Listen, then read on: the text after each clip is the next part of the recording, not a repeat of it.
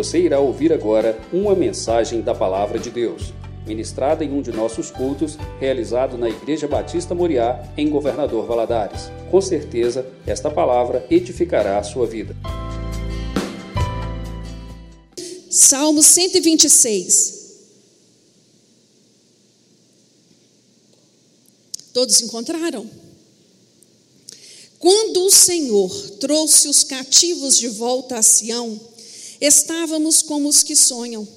A nossa boca se encheu de riso e a nossa língua de cânticos de alegria.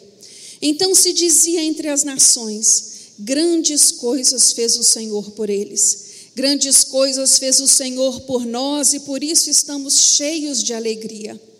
Restaura a nossa sorte, ó Senhor, como as correntes do Neguebe.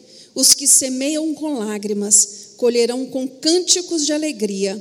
Aquele que leva a preciosa semente andando e chorando, voltará com cânticos de alegria, trazendo consigo os seus feixes.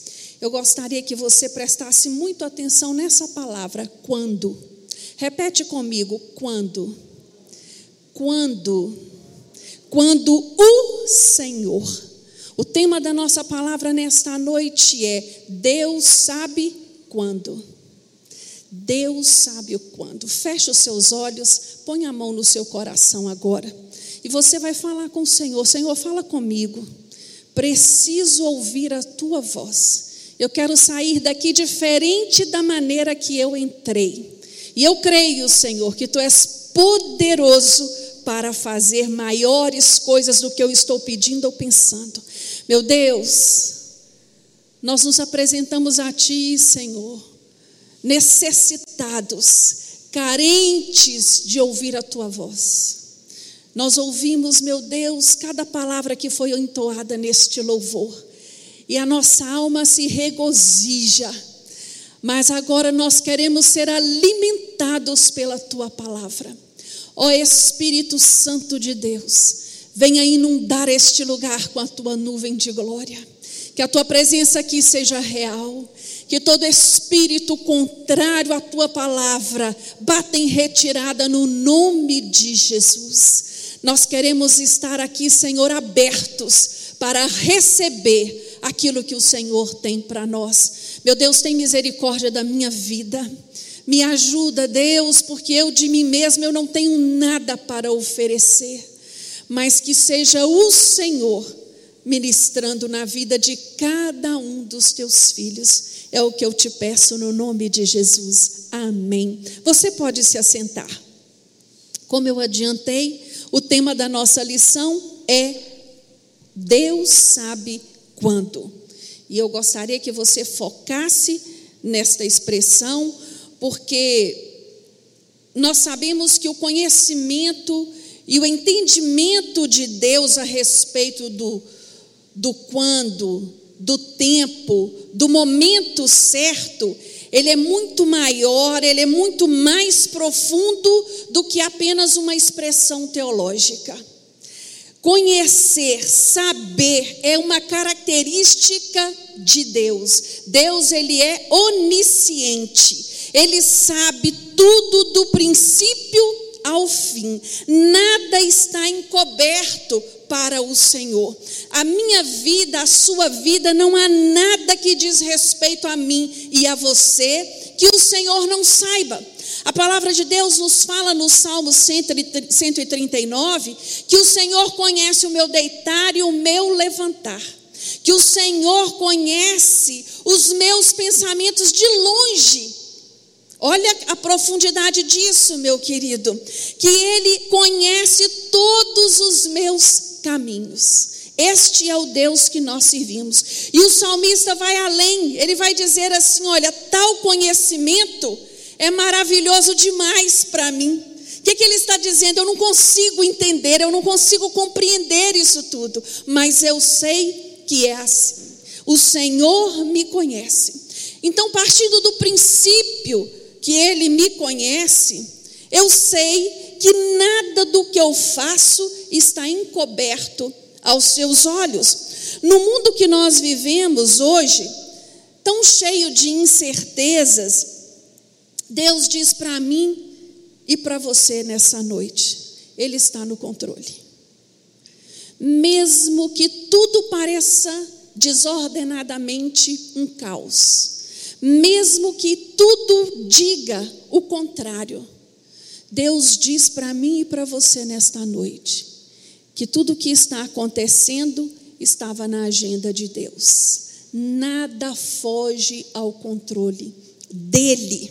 E esta certeza tem que trazer para a minha vida e a sua vida conforto. Eu não posso me desestabilizar porque as coisas estão incertas. Eu não posso perder a minha paz porque eu não estou entendendo o que está acontecendo. Vocês estão me acompanhando? Por quê? Porque nem tudo é nos, é, nos é revelado, nem todos os detalhes nos é mostrado. Nós, quanto pais, nós revelamos tudo aos nossos filhos? Não. Nem tudo. Até porque eles não estão prontos para saber de tudo. Você concorda comigo? Os nossos filhos revelam tudo para nós? Se você acredita nisso, eu vou te dizer que você está sendo enganado. Nem tudo. Nem tudo. E assim somos nós no nosso relacionamento com o Senhor. Nem todos os detalhes nos é mostrado. E eu meditando nesta, neste, nesta, nesta palavra, quando eu me lembrei quando meu filho era bem pequeno e eu e meu marido íamos viajar, e ele sentado no banco de trás, ele ia daqui a Porto Seguro perguntando: Nós já chegamos? Está longe? Vai demorar muito? Não chegou ainda não? E ele ia ali questionando. E eu fiquei pensando assim: ele não reconhecia o lugar, ele não entendia a distância, mas a confiança dele estava onde? Em quem levava o carro, em quem dirigia o carro. Assim somos nós, meus irmãos. Às vezes o problema que está na nossa porta, nós ficamos perguntando para Deus: Deus já está chegando, vai demorar muito. Mas a nossa confiança está em quem? Naquele que está na direção. Porque nós sabemos que Ele tem um plano de viagem. Ele sabe de onde nós saímos e para onde nós vamos. E quando eu tenho essa certeza, quando eu tenho essa convicção, meu irmão, minha irmã, eu descanso. Eu não estou reconhecendo aonde estou. Eu não estou entendendo o que está acontecendo à minha volta. Mas eu estou confiada em quem está na direção da minha vida, que é Jesus. Aleluias. Que esta certeza esteja impregnada no seu entendimento. E isso é tão maravilhoso porque quando nós vamos lá na palavra de Deus, no livro de Apocalipse, no capítulo 2, versículos 9 e 10, Jesus vai falar assim para a sua igreja: Conheço as tuas aflições e a tua pobreza, contudo, contudo tu és rico. Conheço a blasfêmia dos que se dizem judeus, mas não são, pelo contrário, são sinagoga de Satanás. Não temas nada do que estás prestes a sofrer. Eis que o diabo está para lançar alguns de vós na prisão, a fim de que sejais provados e sofrereis perseguição durante dez dias. Ser fiel até a morte, e eu te darei a coroa da vida. Aleluias. Como eu gosto desses dez dias registrado aqui. Como me chama a atenção esses dez dias. O que o Senhor está dizendo para mim e para você. Eu sei o dia do começo e sei o dia do término também da sua aflição.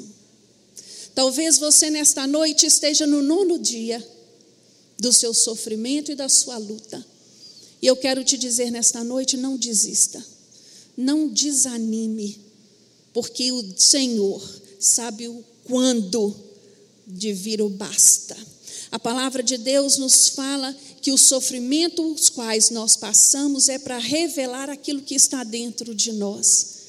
Então, meu querido, segure firme, aguente firme, porque o final desta luta está chegando. Aqui no Salmo 126, eu não sei se você conhece a história desse povo de Israel e se você tem entendimento dessa colocação, mas eu vou te dar uma explicação em breve sobre isso. Este salmo fala do povo de Israel voltando do exílio. Eles haviam sido levados cativos pelo rei da Babilônia, Nabucodonosor. Havia destruído Jerusalém e levado todo esse povo cativo. É, é, é, é algo assim, quando nós paramos para pensar nas mazelas que este povo sofreu quanto cativos, é só você assistir um filme de época da antiguidade. Esse povo sofreu dores, esse povo sofreu a privacidade da liberdade, da liberdade, esse povo foi escravizado, esse povo perdeu o direito de cultuar o seu Deus, este povo foi dispersado os laços familiares. Então, você pode imaginar todo tipo de sofrimento que esse povo passou, e, e, e ali naquele cativeiro, durante um período, eles acreditavam que aquilo ia ser rápido. Mas Deus vai usar Jeremias e vai profetizar para aquele povo. Esse cativeiro vai durar 70 anos. Está lá no capítulo 25 de Jeremias. Jeremias faz essa profecia mais ou menos 30 anos antes dela ser executada. E no capítulo 29, Jeremias já vai escrever para aquele povo exilado, que já se encontrava lá, dizendo a eles: olha, casem-se, plantem o pomar, construa a casa, porque esse negócio aí vai demorar. Isso não é para agora. Eu imagino que com o passar dos anos, esse povo foi perdendo a esperança. Eles foram deixando de acreditar. Sabe por quê? Porque a Babilônia era a maior potência da época, a maior potência bélica. Então, humanamente olhando para a situação deles, era impossível acreditar em liberdade.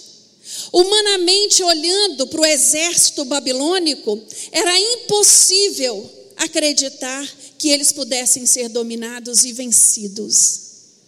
Mas Isaías profetiza 150 anos antes disso tudo acontecer, que Deus iria levantar um homem chamado Ciro, está lá em Isaías 44, que ele iria levantar um homem chamado Ciro para executar a ordem de Deus, para libertar o seu povo e para reconstruir o templo. Irmãos, olha o que, que é isso. Olha o cuidado de Deus através da história. E foi isso que o Senhor fez. O Senhor libertou o povo. E eles começam aqui nos primeiros versículos dizendo: Quando o Senhor nos trouxe do cativeiro de volta a Sião, estávamos como os que sonham.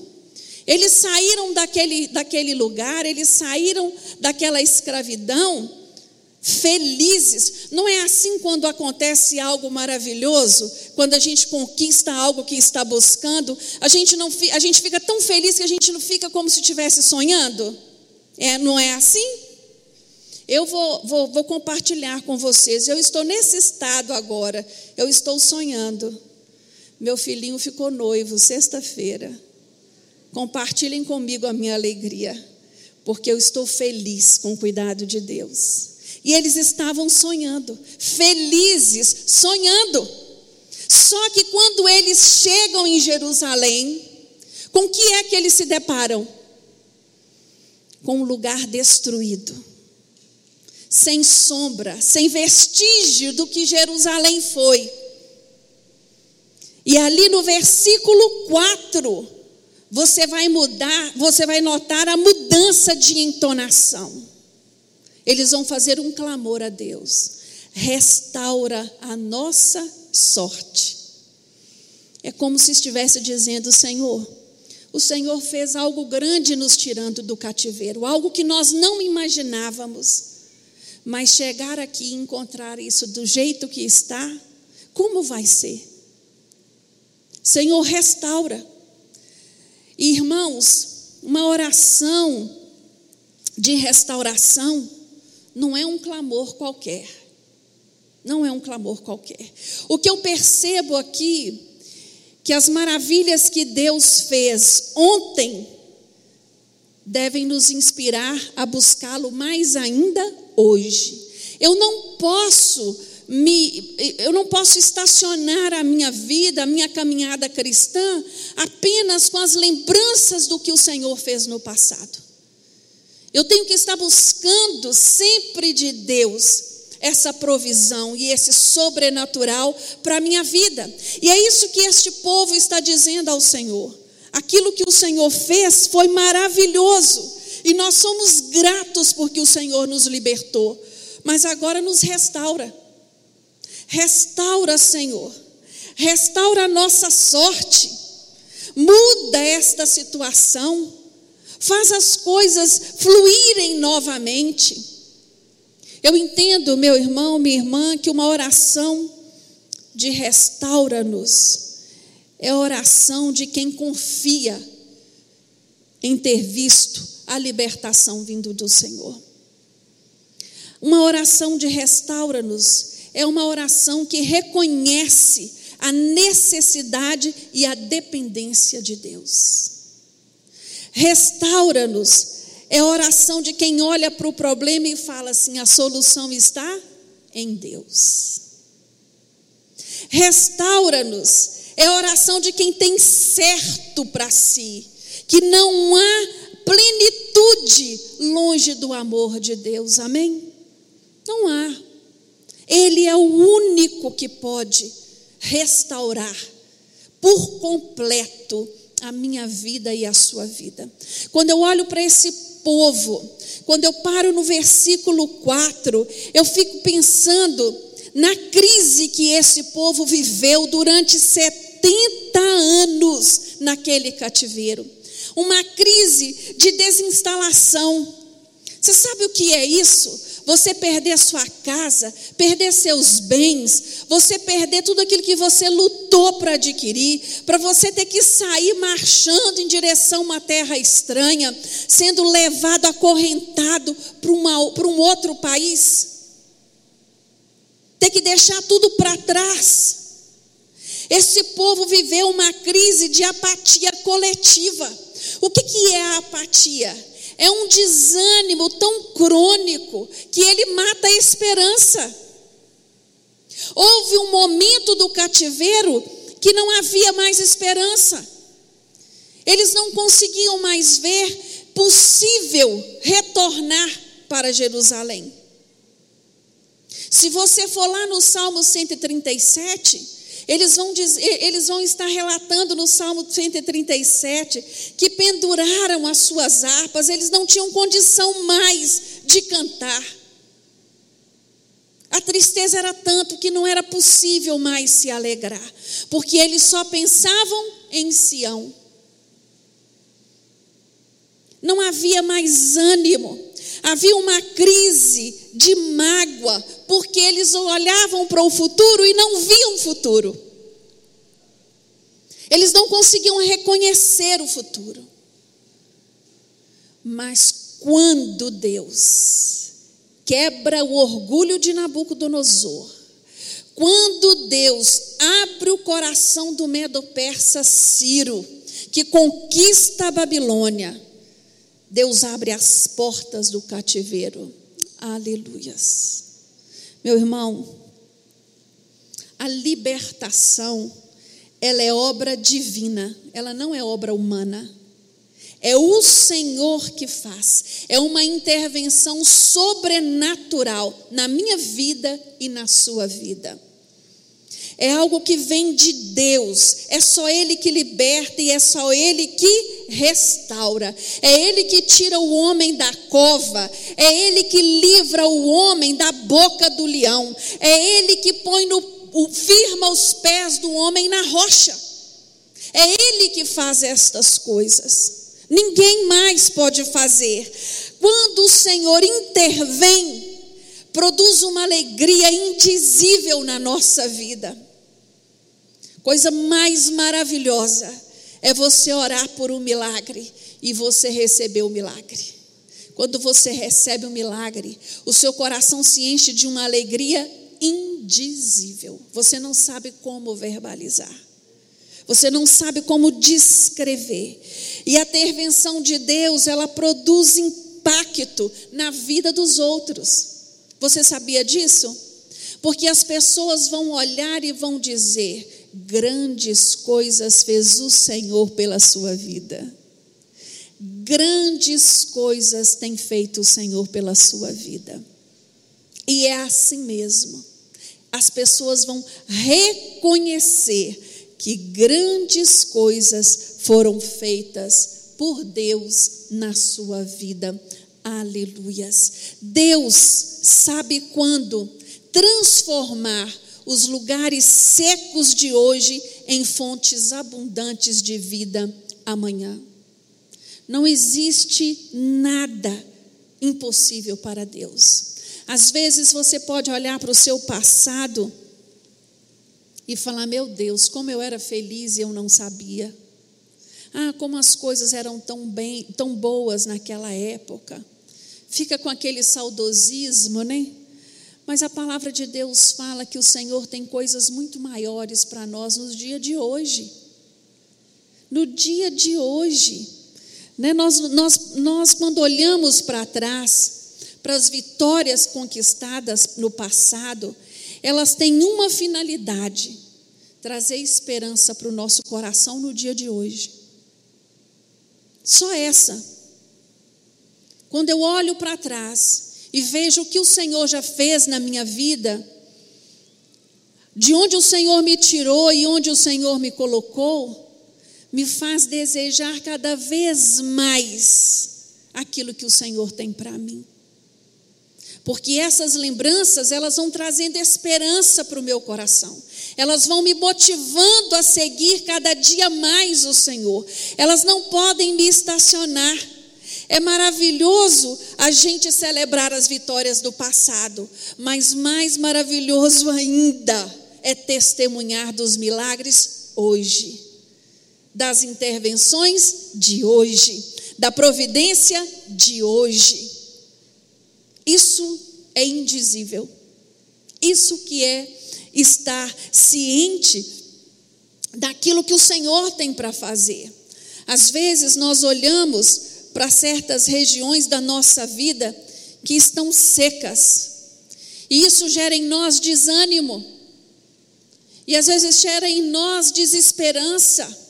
Mas eu quero te dizer nesta noite: se você está desanimado, se há alguma região da sua vida seca, ela tem que gerar em você clamor, motivo para clamar, para buscar, buscar sem cessar. Eu tenho, tenho uma frase, eu tenho até uma camiseta com essa frase que eu amo, que diz assim: orar até a resposta chegar. Isso é buscar sem cessar, crendo que a resposta virá. Eu penso, irmãos, que se nós hoje, quanto igreja, fizéssemos como Isaías, né, que falasse: Ah, Senhor, se os céus se fendessem e tu descesses aqui. Se fizéssemos como Elias, que foi a presença do Senhor e orou até o tempo de restauração chegar. É isso que nós precisamos fazer. Buscar, buscar, para que este lugar seco da minha vida venha se tornar fonte abundante de vida, no nome de Jesus. Eu entendo, irmãos, neste texto que nós acabamos de ler, no versículo 5, eles vão dizer assim: olha, os que semeiam com lágrimas colherão com cânticos de alegria. Eu, particularmente, eu vou te dizer, eu não entendo semeadura sem lágrima. Sabe por quê? Porque semear exige de mim esforço. Semear exige de mim dedicação. Semear exige de mim a minha força, a minha fé de plantar, mesmo não sabendo quando vou colher. Semear com lágrimas é o prelúdio certo de uma colheita abundante. Este povo deve ter chorado muito no tempo do cativeiro. Eu outro dia eu estava compartilhando na, na reunião de oração com algumas irmãs sobre o ano de 2020. Quantas lágrimas nós semeamos no ano de 2020? Quantas lágrimas nós choramos no ano de 2020? Não foi um tempo fácil, não foi algo simples de vivenciar. O, o, segundo semestre, por exemplo, se eu for te contar que como eu passei, você vai chorar junto comigo. Foi um tempo difícil, de choro aos pés do Senhor, esperando no Senhor milagre, esperando no Senhor resposta, semeando, semeando a semente, crendo na colheita. Meu irmão, você pode ter chorado muito em 2020, mas eu creio que o Senhor tem coisas novas para fazer na sua vida e na minha neste ano de 2021.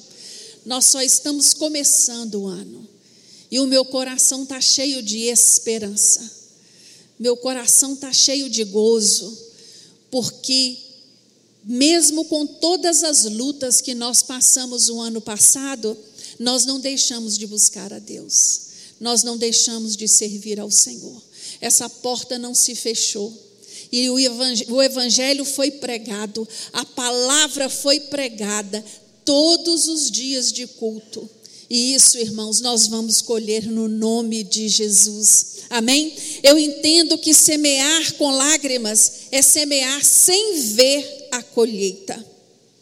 Às vezes é assim, tem semente que brota rápido, não tem? Mas tem semente que levam anos para você ver o fruto. Tem sementes que você não vai vivenciar o fruto, mas os seus vão usufruir dos frutos.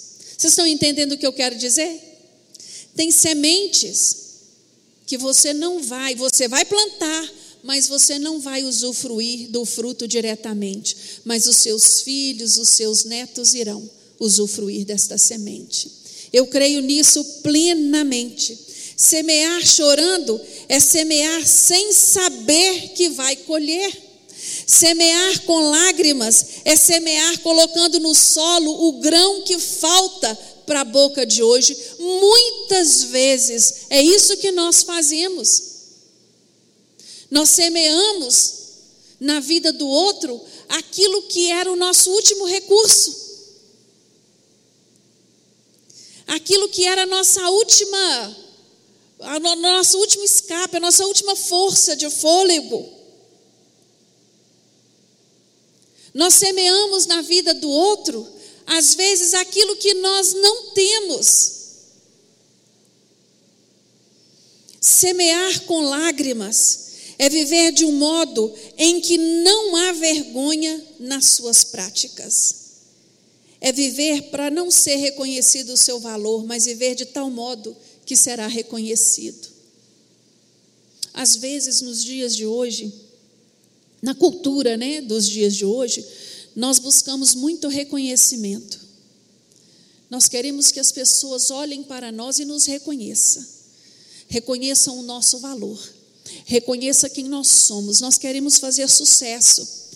Nós queremos que por onde nós passarmos, todos estendam um tapete.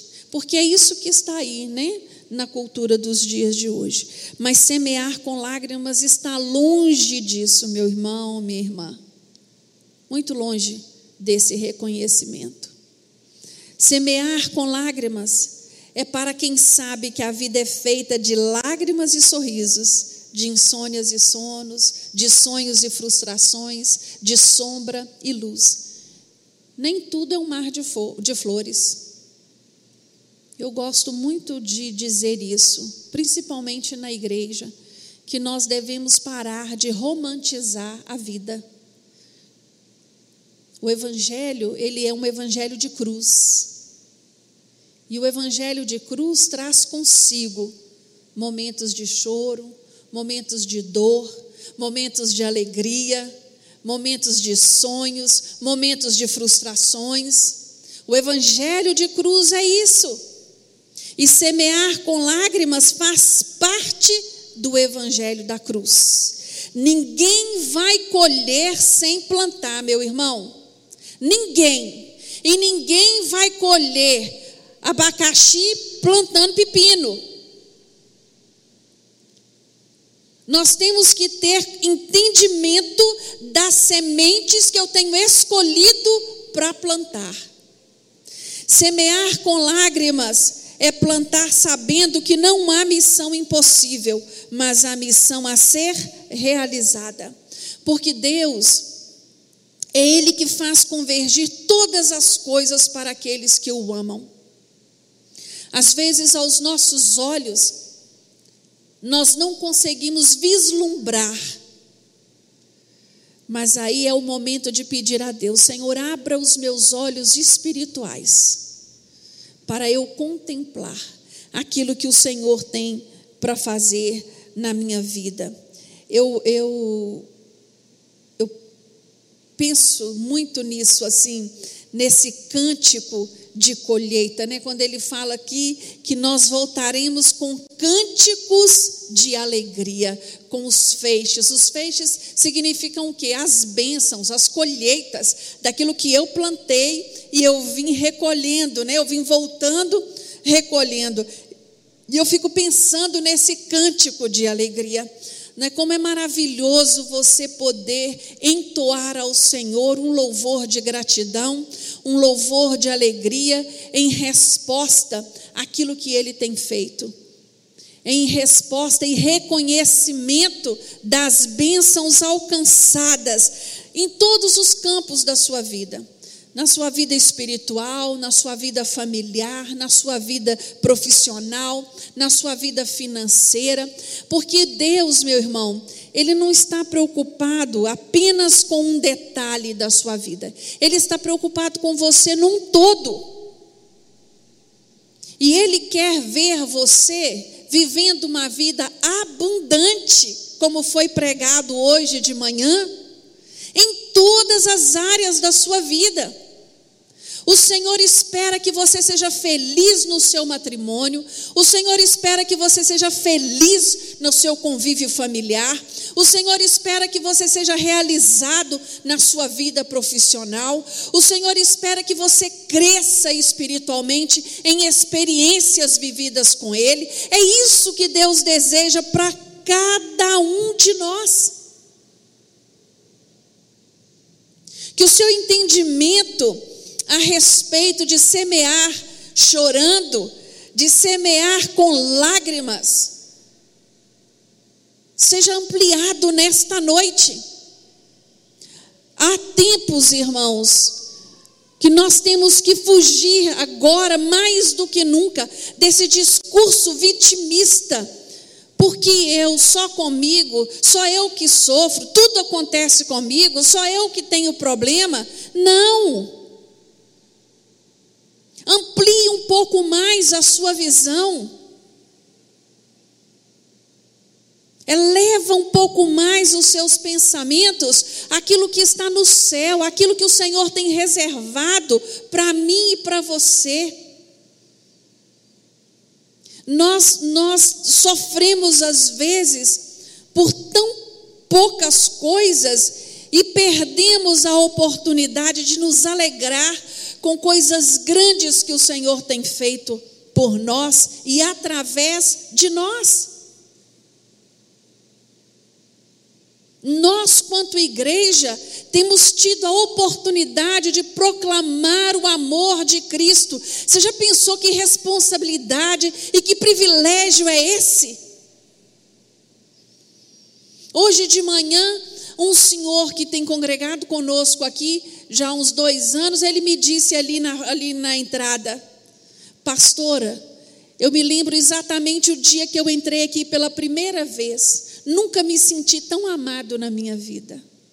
Essa igreja, ela é conhecida por amar ao outro, por amar ao próximo. Nós, quanto igreja, nós somos chamados para isso. E às vezes amar o outro exige de nós o quê? Lágrima. Exige de nós lágrimas.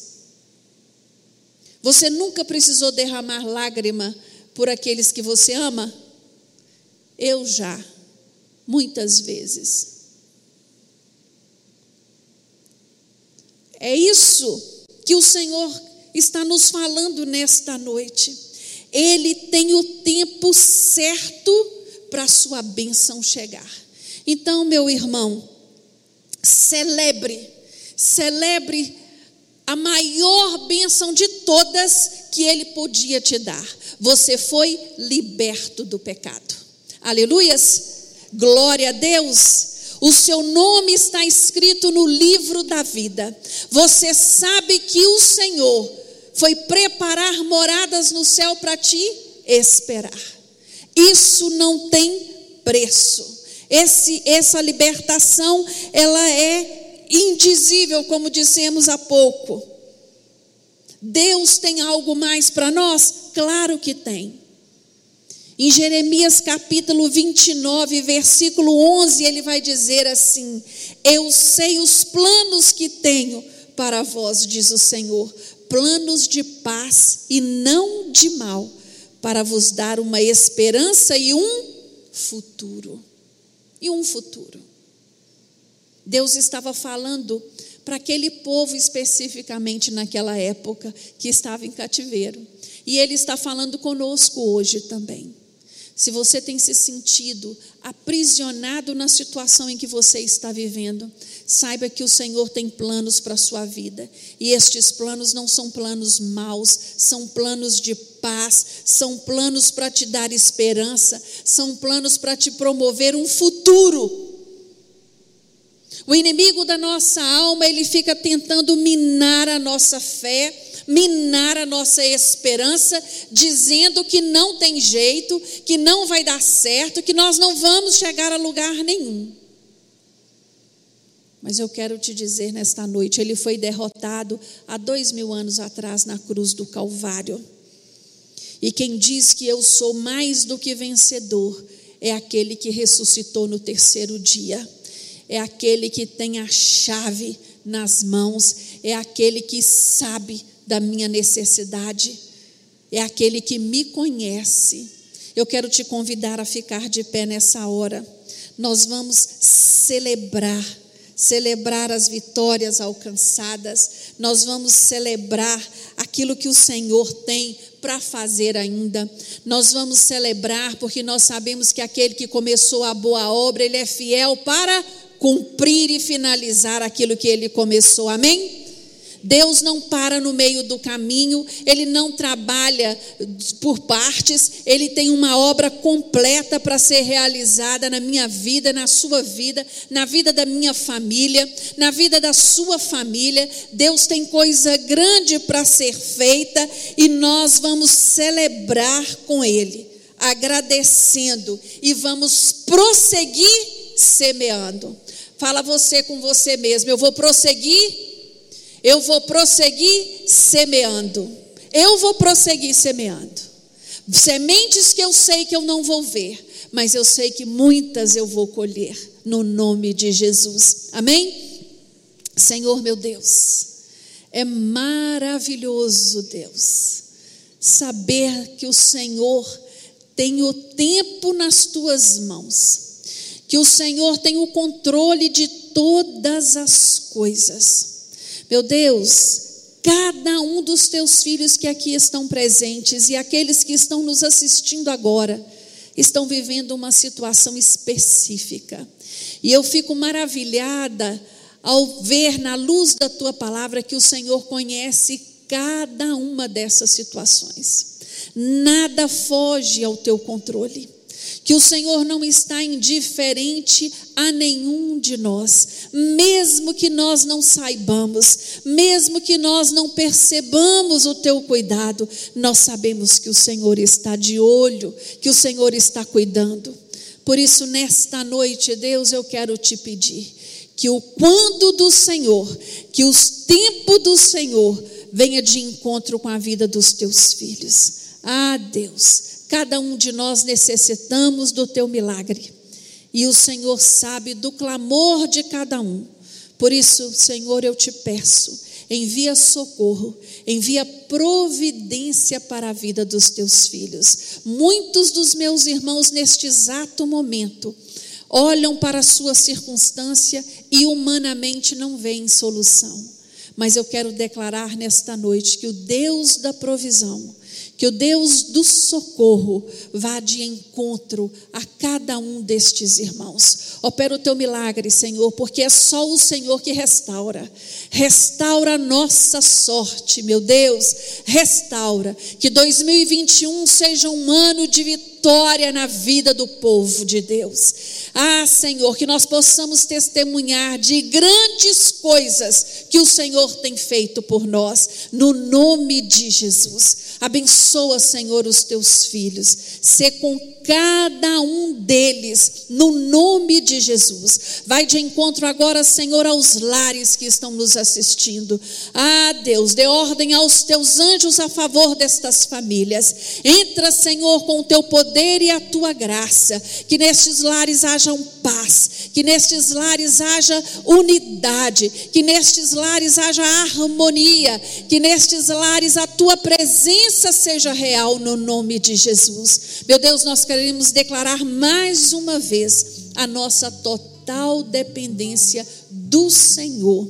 No nome de Jesus nós oramos e no nome de Jesus nós te agradecemos, Senhor. Amém. Que o amor de Deus, que a doce graça de Jesus e a comunhão do Espírito Santo seja sobre a vida de cada um dos teus filhos, hoje e para sempre, no nome de Jesus. Amém.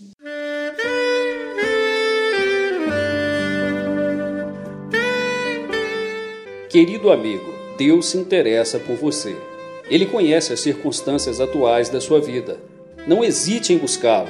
Em Jeremias 33, versículo 3, ele nos diz: Clama a mim e responder-te-ei, e anunciar-te-ei coisas grandes e ocultas que não sabes.